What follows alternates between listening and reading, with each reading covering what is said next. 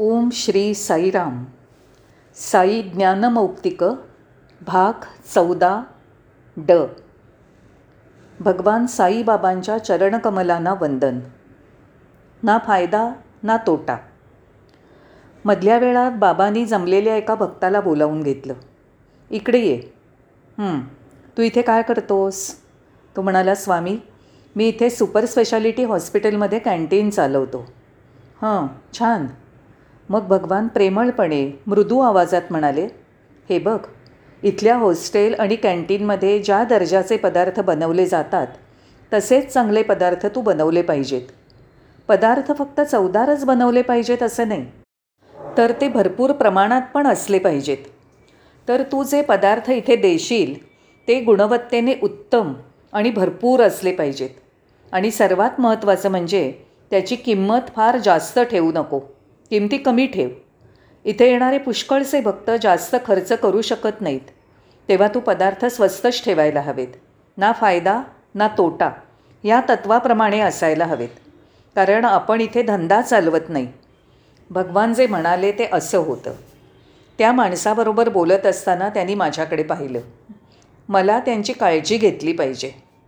नंतर ते म्हणाले इकडे पहा. या सर्व गोष्टींची मी स्वतः काळजी घेतली पाहिजे. कॅन्टीनमध्ये काय चाललं आहे याची मला चौकशी करायला हवी. कॉलेजमध्ये काय चाललं आहे स्टोअर्समध्ये काय घडतं आहे हॉस्पिटलमध्ये काय घडतं आहे या सगळ्यांवर माझं लक्ष असतं. हे तुला माहिती आहे का? मला त्यांची काळजी घेतली पाहिजे. मला त्यांची व्यक्तिशः काळजी घेतली पाहिजे. बाबा म्हणजे काय आहेत हे असे आहेत. स्वामींनी हे स्पष्ट करून सांगितलं. प्रामाणिकपणे बोलायचं तर हे सगळं ऐकल्यावर मला त्यांची कीव आली. कारण त्यांच्या मदतीला कुणीही नसतं. त्यांनाच खूप धावपळ करावी लागते. आनंदाकडे नेणाऱ्या पायऱ्या? आणि अचानकपणे त्यांनी माझ्या हातात असलेल्या पुस्तकाकडे पाहिलं. त्या पुस्तकाचं शीर्षक सुखाकडे नेणारे मार्ग असं होतं. त्यांनी ते पुस्तक मागितलं. बरं हे काय आहे? एखादी कादंबरी किंवा ललित साहित्य आहे का? मी सारं बळ एकवटून ते पुस्तक त्यांच्या हाती दिलं.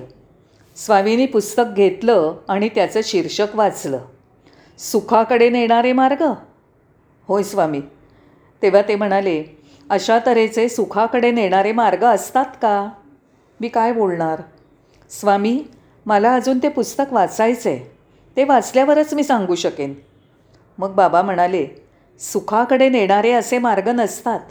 सुख हा एकच मार्ग आहे इतकंच. त्याच्यासाठी दुसरे मार्ग नसतात. ओ फक्त एकच. तो कोणता? देवाशी एकरूपता हेच सुख आनंद असतो. परमेश्वराशी एकरूप होणं हेच ते सुख. सुखासाठी मार्ग वेगळे नसतात असं म्हणून स्वामी त्या दिवशी तिथून निघाले. जुलै दोन हजार एक. आता मी जुलै दोन हजार एकमध्ये घडलेल्या घटनेकडे वळतो. सेवेची व्यवस्था. हे एक अधिवेशनातील उत्सुकतापूर्ण असं सत्र होतं. म्हणजे मला असं म्हणायचं नाही आहे की यापूर्वीची सत्र उत्कंठापूर्वक नव्हती. एकापेक्षा एक दुसरं जास्त उत्कंठापूर्व असतं. ही उत्कंठा जास्तच जास्त खोलवर वाढत असते. जसं आपण एका सत्राकडे वळतो त्याप्रमाणे उत्कंठा वाढत जाते. दैवी संवाद हे गोडच असतात. तसंच ते मौलिकही असतात. आमचे इथले मित्र जे ही दैवी संभाषणं जगभरातील भक्तांना उपलब्ध करून देण्याचा प्रयत्न करत आहेत. त्यांची ही सेवा उच्च आणि खूप मोठी सेवा आहे हे मी तुम्हाला अगदी अंतःकरणापासून सांगतो. मी एकटा हे काम करू शकत नाही यात मुळीच शंका नाही. बाबांनी सेवा ह्या शब्दाची व्याख्या सांगितली आहे. तुम्हा सर्वांना ती समजावी असं मला वाटतं. कारण तुम्ही करत असलेल्या सेवेची कल्पना तुम्हाला नीट समजली नसावी म्हणून मला तुम्हाला ते सांगायचं आहे तुम्हाला आत्तापर्यंत समजलं असेल की मी तुमच्याकडून कोणत्याही प्रकारची स्तुतीची अपेक्षा करत नाही. त्यांची असीम कृपा आणि दया मला मिळाली तरी ते पुरेसं आहे. जर ते दर दिवशी असेच बोलत राहतील तरी ते पुरेसं आहे.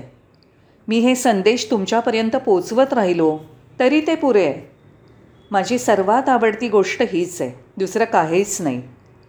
सेवा या शब्दाविषयी बाबा काय म्हणाले? सेवेची व्याख्या. एखाद्या व्यक्तीला परमेश्वराजवळ नेण्यासाठी तुम्ही जे जे प्रयत्न कराल ती सेवाच असते. कॅन्टीनमधली किंवा स्टोअर्समधली कामं ही सुद्धा सेवाच असतात यात शंका नाही. एखाद्याला किंवा प्रत्येक भक्ताला देवाच्या अधिक जवळ नेण्यासाठी त्यांच्यापर्यंत साईंचा संदेश पोचवणं ही सर्वात श्रेष्ठ सेवा असते. आपल्याला आयुष्यात आणखी काय पाहिजे असतं? स्वामींनी ही संधी आपल्याला दिल्याबद्दल स्वामींचे आभार मानूया. कर्माचे प्रकार. उरलेल्या वेळात मी तुमच्याशी कर्मावर बोलू शकतो. कर्म म्हणजे कृती. संध्याकाळी भगवान आमच्याशी कर्म या विषयावर बोलले. कर्म म्हणजे कृती हे तुमच्यापैकी सर्वांना माहीत आहे. त्यांनी वेगवेगळ्या प्रकारच्या कर्मांचा वेगवेगळ्या कृतींचा संदर्भ दिला आणि त्यांनी हा मुद्दा केंद्रस्थानी ठेवून विशिष्ट दिशेने मधूनमधून मोकळेपणाने आणि समंजसपणे प्रश्न विचारण्याची मला परवानगी दिली. जेव्हा स्वामी कर्माविषयी बोलत असतात तेव्हा मी भक्ती किंवा श्रद्धा यावर प्रश्न विचारू नयेत ते चुकीचं होईल.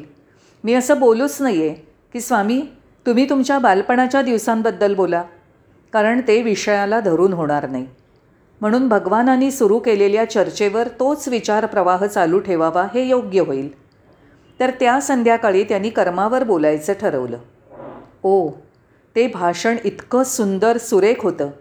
ज्या मुद्द्याने मी आज सुरू करेन तो पहिला मुद्दा कदाचित तो परदेशी लोकांना नवीन असेल का? कारण ही कल्पना दुसऱ्या कुठल्याही धर्मात अस्तित्वात नाही. कर्म तीन प्रकारचं असतं. कर्माचा दुसराही एक अर्थ आहे. एक म्हणजे कृतीचं फळ दुसरं कृतीचे परिणाम आणि तिसरं म्हणजे कृतीचं बक्षीस. हे असंही कर्म या शब्दाचे अर्थ आहेत. स्वामींनी त्यांची तीन नावं सांगितली आहेत प्रारब्ध. प्रारब्ध कर्माचा अर्थ असा की पूर्वजीवनातील कर्माचे परिणाम पूर्वजीवनातील कृतींचे परिणाम. माझं म्हणणं समजलं का? दुसरं वर्तमान काळातील किंवा चालू जीवनातील कृतींचा परिणाम त्याला संचित असं म्हणतात. आणि तिसरं पुढील भावी जीवनातील कृतींचे परिणाम त्याला आगामी असं म्हणतात. म्हणजेच कृतींचे होणारे परिणाम आपल्याला तीन भागांमध्ये भोगावे लागतात. भूतकाळ वर्तमानकाळ आणि भविष्यकाळ. भूतकाळाचे परिणाम म्हणजे प्रारब्ध. वर्तमानाचे परिणाम म्हणजे संचित आणि भविष्यातील परिणाम म्हणजे आगामी असं भगवानांनी सांगितलं. तुमच्या कृतींच्या परिणामातून तुमची सुटका नाही. स्वामी या तीनमध्ये काय फरक आहे? भूत वर्तमान आणि भविष्यकालातील आमच्या कृतींचे परिणाम हे कसे असतील? त्यामुळे काय होईल? ते कृपा करून त्या तीनहीमधला फरक आम्हाला सांगाल का? मग बाबा म्हणाले ते भूत वर्तमान किंवा भविष्यकालातील असोत तुमच्या त्या कृतींच्या परिणामांपासून तुमची सुटका नसते. चांगल्या कर्माची फळं चांगली असतील वाईट कर्म वाईट परिणामांना शरण जातील. तुमच्या कर्मांच्या फळापासून तुमची सुटका नाही. बंधू भगिनीनो आपण जेव्हा कृती करतो तेव्हा याची कल्पना असली पाहिजे. आपण आनंदाने काही काम करू पण त्याचा परिणाम मात्र डोळ्यात आसव अश्रू आणेल पण तोपर्यंत खूप उशीर झाला असेल. आपण चांगलं वागूया. म्हणजे मग त्याचा परिणामही तितकाच चांगला असेल. हा धोक्याचा इशारा नसला तरीही एक सूचना आहे. भगवानाने एक उदाहरण दिलं. एक आगगाडी आहे. त्याला तीन प्रकारचे डबे असतात. प्रथम वर्ग द्वितीय वर्ग आणि तृतीय वर्ग. गाडी पुढे पुढे धावते आणि फलाटापर्यंत पोचते. तीनही वर्गाचे डबे फलाटापर्यंत पोचतात. फक्त पहिलाच किंवा दुसराच वर्गाचा डबा पोचतो किंवा तिसऱ्या वर्गाचा डबाच पोचतो असं नाही तर तीनही वर्गाचे डबे फलाटावर पोचतात. त्याचप्रमाणे तीनही कालातील कर्मांचे परिणाम तुमच्यासमोर येतात.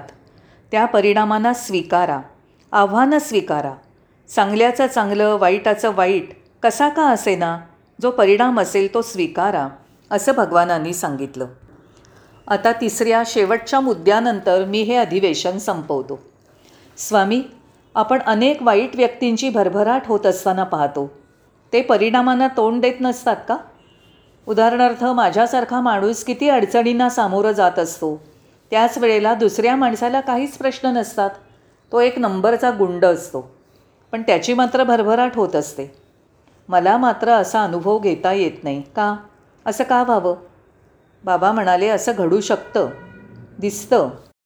अनिपिंचू ते तसं दिसत असेल पण त्या कृतींचे परिणाम थिनिपिंचो तुम्हाला भोगावेच लागतील. कोणत्याही अटींशिवाय. असं भासेल की तो त्यातनं सुटला पण निस्संशयपणे त्याच्या कृत्यांचे परिणाम भोगावेच लागतील असं भगवान म्हणाले.